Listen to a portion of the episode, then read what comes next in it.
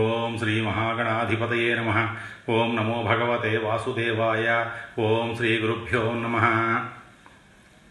శ్రీ భాగవత పురాణం పదకొండవ భాగం. సిద్ధులు. శ్రీకృష్ణుడు తన ప్రియమిత్రుడైన ఉద్ధవుడితో నిరంతరం ధ్యానం చేస్తూ ఇంద్రియాలను, మనస్సును, ప్రాణాన్ని జయించిన యోగికి ఎలాంటి సిద్ధులు లభిస్తాయో చెప్పాడు.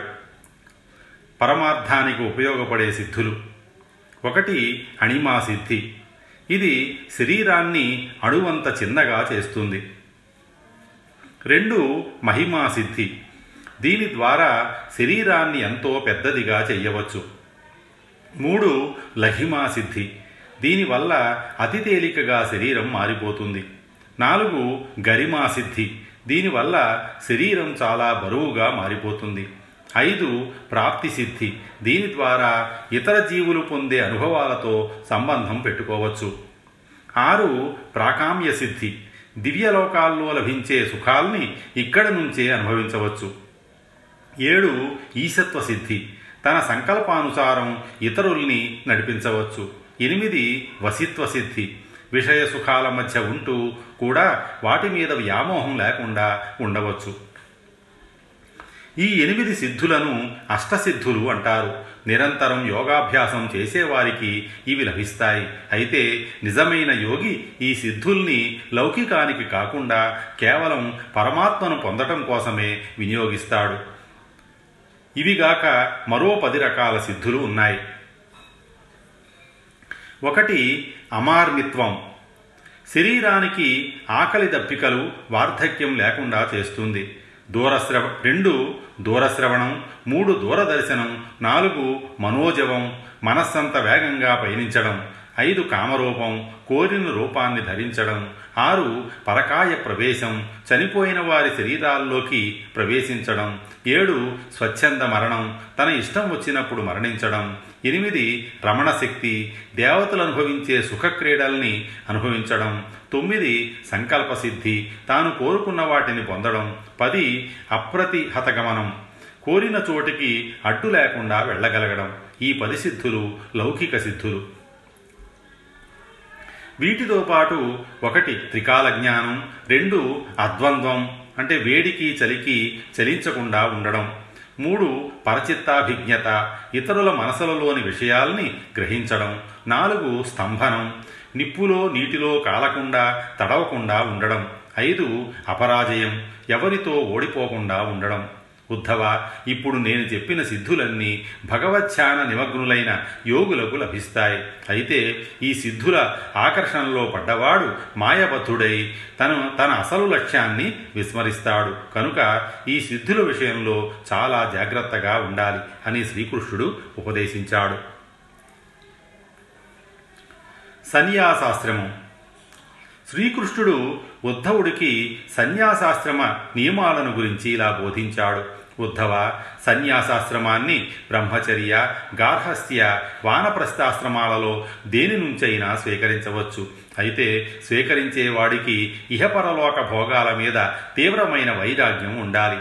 ప్రాజాపత్యేష్టి యాగాన్ని ఆచరించి తనకున్న సంపదనంతా దానం చేసి దేని మీద కోరిక లేకుండా పరమాత్మను హృదయంలో ప్రతిష్ఠించుకోవాలి. భార్యాపుత్రులు, బంధుమిత్రులు కలిగించే బంధాలను, అవరోధాలను అతిక్రమించాలి. కౌపీనాన్ని, దానిమీద మొల చుట్టూ ఒక గుడ్డను మాత్రమే ధరించాలి. ఉత్తరీయం వేసుకోకూడదు. దండం, భిక్షాపాత్ర తప్ప మరేది ఉంచుకోకూడదు. నేలని చూస్తూ నడవాలి. నీళ్లను వస్త్రంలో వడబోసుకొని త్రాగాలి. ఎప్పుడూ సత్యాన్నే పలకాలి. మౌనవ్రతాన్ని ఆచరించాలి. కామ్యకర్మల్ని చేయాలనే ఆలోచనే రాకూడదు. ఏడు ఇళ్లల్లో మాత్రమే భిక్ష అర్థించి లభించిన దానితో సంతృప్తి చెందాలి. ఊరి బయటగా ఉన్న నదిలో కానీ చెరువులో కానీ స్నానం చేసి తాను సేకరించిన భిక్షలో కొంత ఇతర జీవులకు అర్పించి మిగిలింది తాను తినాలి. సన్యాసి ఎప్పుడూ ఒంటరిగానే సంచరించాలి. కేవలం భిక్ష కోసమే గ్రామంలోకి వెళ్ళాలి. ఈ దృశ్య జగత్తంతా అశాశ్వతమని గుర్తుంచుకోవాలి. మోక్షం మీద కోరిక కూడా వదిలేసి కేవలం జ్ఞాన సాధన మీదే మనసు లగ్నం చేయాలి. బాలుడిలాగా, మందుడిలాగా, పిచ్చివాడిలాగా తన ప్రపంచంలో తానే ఉంటూ భగవద్ధ్యానం చెయ్యాలి. వైదిక ధర్మాల్ని పాటిస్తున్నా కర్మకాండల మీద ఆసక్తి చూపకూడదు, ఎవరికీ దేనికి భయపడకూడదు, ఎవరికీ భయం కలిగించకూడదు. ఇతరులు తనని అవమానించినా తాను మనోవాక్కాయ కర్మలతో ఎవరినీ బాధించకూడదు. సకల జీవుల్లో ఆ సర్వేశ్వరుడే ఉన్నాడని భావించాలి. సన్యాసి తనకు ఆత్మజ్ఞానం కలిగే వరకు గురువులని ఆశ్రయించాలి. గురువును పరబ్రహ్మ స్వరూపుడుగా భావించాలి. సంపూర్ణంగా వైరాగ్య భావం ఉంటేనే సన్యాసాశ్రమాన్ని స్వీకరించాలి. లేకపోతే పుణ్యానికి బదులు పాపం వస్తుంది, పరమార్థం నశిస్తుంది. భాగవత ధర్మాలు. స్వయంభో మనువు మునిమనువడు వృషభుడు. అతడి కుమారుడైన ప్రబుద్ధుడు విదేహరాజైన నిమికి భాగవత ధర్మాల గురించి ఈ విధంగా ఉపదేశించాడు. మహారాజా, మానవుడు తాను జీవించి ఉన్నంతకాలం బాధలు పోవడానికి, సుఖం పొందడానికి ఏవో కర్మల్ని ఆచరిస్తూనే ఉంటాడు. తాను కర్మల ద్వారా విశేషంగా సంపదల్ని ఆర్జించి తాను కోరినవన్నీ అనుభవించాలనుకుంటాడు. అలాగే యజ్ఞయాగాది క్రతువుల్ని ఆచరించి తద్వారా స్వర్గలోక సుఖాలు పొందాలని వాంఛిస్తాడు. అయితే మానవుడు తాను అనుకున్నవన్నీ పొందుతున్నాడా అంటే లేదు, సుఖాల రూపంలో కనిపించే దుఃఖాన్నే పొందుతున్నాడు. కర్మల ద్వారా అతడు పొందే సుఖాలన్నీ శాశ్వతమైనవి కాదు, అన్నీ నశించేవే. అయితే శాశ్వత సుఖాన్నిచ్చే సాధన ఏది అంటే ఒక సద్గురువును ఆశ్రయించి భాగవత ధర్మాల్ని ఆచరించడం. దీనికి మొదటగా చేయాల్సింది ప్రతిరోజు కొద్ది కొద్దిగా తన ఆయుర్దాయం క్షీణిస్తున్నప్పటికీ తన శరీరం, భార్య, బంధువులు, పుత్రులు, సంపదలు వాటి మీద మమకారాన్ని వదులుకోలేక సంసారాంధకారంలో పడి కొట్టుకుంటూ దేహమే గొప్పదని భావిస్తూ దాన్ని సుఖపెట్టాలని నిత్యం ఎన్నో యాతనలు పడుతూ దైవం గురించి విస్మరించే మూర్ఖులతో సాహసం తక్షణమే సావాసం తక్షణమే వదులుకోవాలి. భాగవత ధర్మాలు. ఒకటి సత్వగుణం, రెండు భూతదయ, మూడు హరికథామృతం వినాలనే కోరిక, నాలుగు బ్రహ్మచర్యం, ఐదు విషయ సుఖాల మీద విరక్తి, ఆరు సజ్జనులతో మైత్రి, ఏడు సాధువులతో సాంగత్యం, ఎనిమిది వినయగుణం, తొమ్మిది అంతర్బహిర్శుద్ధి, పది తపస్సు, పదకొండు క్షమ, పన్నెండు మౌనవ్రతం, పదమూడు వేదాధ్యయనం, పద్నాలుగు శాస్త్రాధ్యయనం, పదిహేను అహింసాచరణం, పదహారు సుఖదుఖాలను సమానంగా సహించడం, పదిహేడు పరమాత్మను సర్వవ్యాపకుడుగా గుర్తించడం, పద్దెనిమిది మోక్షాన్ని పొందాలని తీవ్రంగా తపించడం, పంతొమ్మిది జనసందోహ ప్రదేశాల్ని వర్ వర్జించడం ఇరవై నారవస్త్రాలను ధరించడం, ఇరవై ఒకటి దొరికిన దానితోనే సంతృప్తి చెందడం, ఇరవై రెండు వేదాంత శాస్త్రం మీద మక్కువ కలిగి ఉండడం, ఇరవై మూడు ఇతర దేవతల్ని నిందించకుండా ఉండడం, ఇరవై నాలుగు త్రికరణ శుద్ధిగా ఉండడం, ఇరవై ఐదు సత్యవచనాలనే పలకడం, ఇరవై ఆరు శమధమాది గుణాలను సాధన చేయడం, ఇరవై ఏడు తన ఇల్లు, వాకిలి, క్షేత్రం, భార్య, పుత్ర సంపదల్ని శ్రీహరికే సమర్పించడం, ఇరవై ఎనిమిది శ్రీహరి భక్తులు కాని వారి దగ్గరకు వెళ్లకుండా ఉండడం. ఇవన్నీ భాగవత ధర్మాలు. ఓ విదేహరాజా, మానవుడు పై తెలిపిన భాగవత ధర్మాల్ని ఆచరిస్తూ నిత్యం హరిభక్తులతో స్నేహం చేస్తూ శ్రీహరి దివ్యలీలా విలాసాలను స్మరిస్తూ ఆనంద భాష్పాలతో పులకించేవాడే విష్ణుమాయను దాటుకొని దివ్యధామానికి చేరగలడు.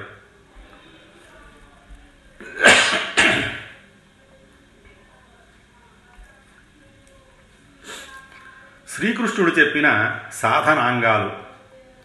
శ్రీకృష్ణుడు తన ప్రియసఖుడైన ఉద్ధవుడికి ఎన్నో ఆధ్యాత్మిక, తాత్విక విషయాల గురించి సవివరంగా బోధించాడు. దీనినే ఉద్ధవ గీత అంటారు. ఈ బోధలో భాగంగా సాధకుడైన ప్రతివాడు ఆచరించాల్సిన కొన్ని నియమాల గురించి ప్రబోధించాడు. ఒకటి యమాలు: అహింస, సత్యం, అస్తేయం, అసంగం, హ్రీ, అసంచయం, ఆస్తిక్యం, బ్రహ్మచర్యం, మౌనం, స్థైర్యం, క్షమ, అభయం అనేవి యమాలు. వీటి గురించి వివరంగా తెలుసుకోవాలి. అహింస: మనోవాక్కాయ కర్మలతో ఏ జీవికి ఎలాంటి బాధని కల్పించకపోవడం. రెండోది సత్యం: ప్రియమైన మాటలతో కూడిన సత్యవచనం. మూడు అస్తేయం: ఇతరుల వస్తువుల్ని మనసులో కూడా కావాలి అని కోరుకోకపోవడం. నాలుగు అసంగం: ఏ విషయం మీద, వస్తువుల మీద, వ్యక్తుల మీద ప్రత్యేకంగా అభిమానం లేకుండా ఉండడం. ఐదు హ్రీ చేయకూడని పనులు చేయడానికి ఇవ్వగలిగి ఉండి ఇవ్వనందుకు సిగ్గుపడడం. ఆరు అసంచయం వస్తువుల్ని, ధనాన్ని ఒకచోట కూడబెట్టాలనే కాంక్ష లేకుండా ఉండడం. ఏడు ఆస్తిక్యం వేదశాస్త్ర విషయాల మీద సంపూర్ణమైన విశ్వాసం కలిగి ఉండడం. ఎనిమిది బ్రహ్మచర్యం స్త్రీ సాంగత్యాన్ని, విషయసుఖాల్ని వర్జించడం. తొమ్మిది మౌనం వాక్కు ద్వారా, మనసు ద్వారా శాంతిని పాటించడం. పది స్థైర్యం మానసికంగా ఏ విషయంలోనైనా స్థిరభావాన్ని కలిగి ఉండడం. పదకొండు క్షమ ఇతరులు తన గురించి చేసే చెడ్డ పనుల మీద సహనాన్ని చూపటం. పన్నెండు అభయం ఏ విషయంలోనూ ఎవ్వరికీ భయపడకపోవడం. రెండవది నియమాలు జపం, తపం, హోమం, శ్రద్ధ, ఆతిథ్యం, భగవదర్శ భగవదర్చనం, తీర్థయాత్ర, పరోపకారం, సంతుష్టి, ఆచార్య సేవ, అంతఃశౌచం, బాహ్య శౌచం. వీటి గురించి వివరంగా తెలుసుకోవాలి. ఒకటి జపం మంత్రాన్ని తనకు మాత్రమే వినపడేలా ఆవృత్తి చేయడం. రెండు తపం శారీరక సుఖాల్ని, అవసరాల్ని విడిచిపెట్టి ఏకైక లక్ష్యం గురించి ధ్యానించడం. మూడు హోమం అగ్నిలో ఆహుతుల్ని సమర్పించి మంత్రాలతో ఆరాధించడం. నాలుగు శ్రద్ధ గురువాక్యం మీద శ్రద్ధ కలిగి విశ్వాసం విశ్వాసంతో చేసే పనిని దీక్షగా చేయడం. ఐదు ఆతిథ్యం భగవంతుడే అతిథి రూపంలో వచ్చాడని భావించి అతన్ని సేవించడం. ఆరు భగవదర్చనం షోడశోపచారాలతో నిత్యం భగవంతుణ్ణి పూజించడం. ఏడు తీర్థయాత్ర పుణ్యక్షేత్రాలను భక్తి శ్రద్ధలతో దర్శించడం. ఎనిమిది పరోపకారం స్వార్థరహితంగా ఎలాంటి భేదభావాలు లేకుండా ఇతరులకు మేలు చేయడం. తొమ్మిది సంతుష్టి తనకు లభించిందే దేవుడి ప్రసాదమని భావించి సంతృప్తిగా స్వీకరించడం. పది ఆచార్య సేవనం జ్ఞానదాతలైన గురువుల్ని భక్తి శ్రద్ధలతో సేవించడం. పదకొండు అంతఃశౌచం రాగద్వేషాలతో మనసుని కలుషితం కాకుండా చూసుకోవడం. పన్నెండు బహిశౌచం శరీరాన్ని, పరిసరాల్ని స్నానంతో, మార్జనంతో పవిత్రంగా ఉంచుకోవడం. ఉద్ధవ ఇప్పుడు నేను నీకు చెప్పిన యమ నియమాలతో పాటు ఇంకా ఎన్నో నియమాల్ని మానవుడు పాటించాలి. వాటిని పాటించడం ద్వారా నన్ను చేరుకుంటాడు. ఆ విషయాలు, వాటి లక్షణాలు చెబుతున్నా, శ్రద్ధగా విను అని శ్రీకృష్ణుడు ఇలా చెప్పడం ప్రారంభించాడు. ఒకటి శమం మనస్సును నిగ్రహించుకొని భగవంతుడి మీదే స్థిరంగా లగ్నం చేయడం. రెండు దమం ఇంద్రియాలు వాటి ఇష్టం వచ్చినట్లు సంచరించకుండా అదుపులో ఉంచడం. మూడు తితిక్ష శారీరక మానసిక బాధల్ని ఓర్పుగా సహించడం. నాలుగు ధృతి జిహ్వ చాపల్యానికి, సంభోగానికి లొంగిపోకుండా ఉండడం. ఐదు దానం ఏ ప్రాణిని ద్వేషించకుండా, ద్రోహం తలపెట్టకుండా ఉండటమే దానం. కేవలం ధనం ఇస్తే అది దానం కాదు. ఆరు శౌర్యం ఆకలి దప్పికల్ని, స్వభావాన్ని జయించడం. ఏడు సత్యం ఆత్మ అనేది అంతటా వ్యాపించి ఉందని తెలుసుకోవటం, సమదర్శి కావటం. ఎనిమిది ఋతం ఉన్నది ఉన్నట్టుగా పలకడం. తొమ్మిది శౌచం తాను చేసే పనుల్లో కర్తృత్వభావం లేకుండా ఉండడం. పది త్యాగం కర్మల్ని ఆచరించి కర్మఫలాల్ని విడిచిపెట్టడం. పదకొండు ధనం ధర్మమే గొప్ప ధనం, భగవంతుడి మీద భక్తిని కలిగించేదే ధర్మం. పన్నెండు దక్షిణ జ్ఞానాన్ని అనుగ్రహించిన గురువుకు కృతజ్ఞతగా శిష్యుడు సమర్పించేది. పదమూడు యజ్ఞం సకల కళ్యాణ గుణస్వరూపుడైన నేనే యజ్ఞం. పద్నాలుగు బలం ప్రాణాయామమే బలం.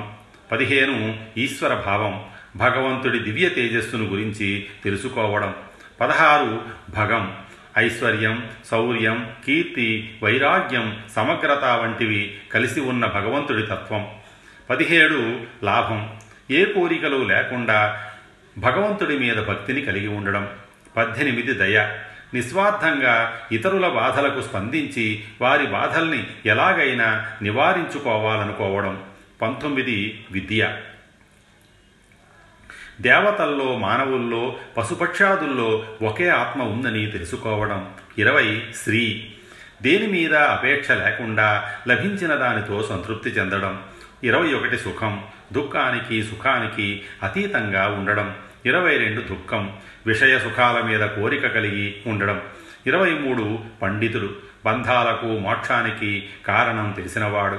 ఇరవై నాలుగు మూర్ఖుడు దేహమే నేను అని అహంకార మమకారాలు ఉన్నవాడు. ఇరవై ఐదు సన్మార్గం భగవంతుణ్ణి చేరడానికి దారి చూపే వైరాగ్యం. ఇరవై ఆరు చెడ్డ మార్గం మనస్సును ఇంద్రియ సుఖాల వైపు మళ్లించడం. ఇరవై ఏడు స్వర్గం మనసులో రజోగుణం తమోగుణం క్షీణించి సత్వగుణం వృద్ధి చెందే స్థితి. ఇరవై ఎనిమిది నరకం మనసులో తామసగుణం వృద్ధి చెందిన స్థితి. ఇరవై తొమ్మిది బంధువు జ్ఞానాన్ని ప్రసాదించే గురువు, ఆ గురువుని నేనే ఉద్ధవ. ముప్పై గృహం శరీరమే మనిషికి గృహం. ముప్పై ఒకటి ధనవంతుడు సద్గుణాలతో నిండినవాడు. ముప్పై రెండు దరిద్రుడు సంతృప్తి లేనివాడు. ముప్పై మూడు కృపణుడు ఇంద్రియాలను అదుపులో ఉంచుకోలేనివాడు అనగా హీనుడు. ముప్పై నాలుగు ప్రభువు ఇంద్రియ విషయ సుఖాల వైపు పరుగులు తీయకుండా తన అదుపులో ఉంచుకున్నవాడు.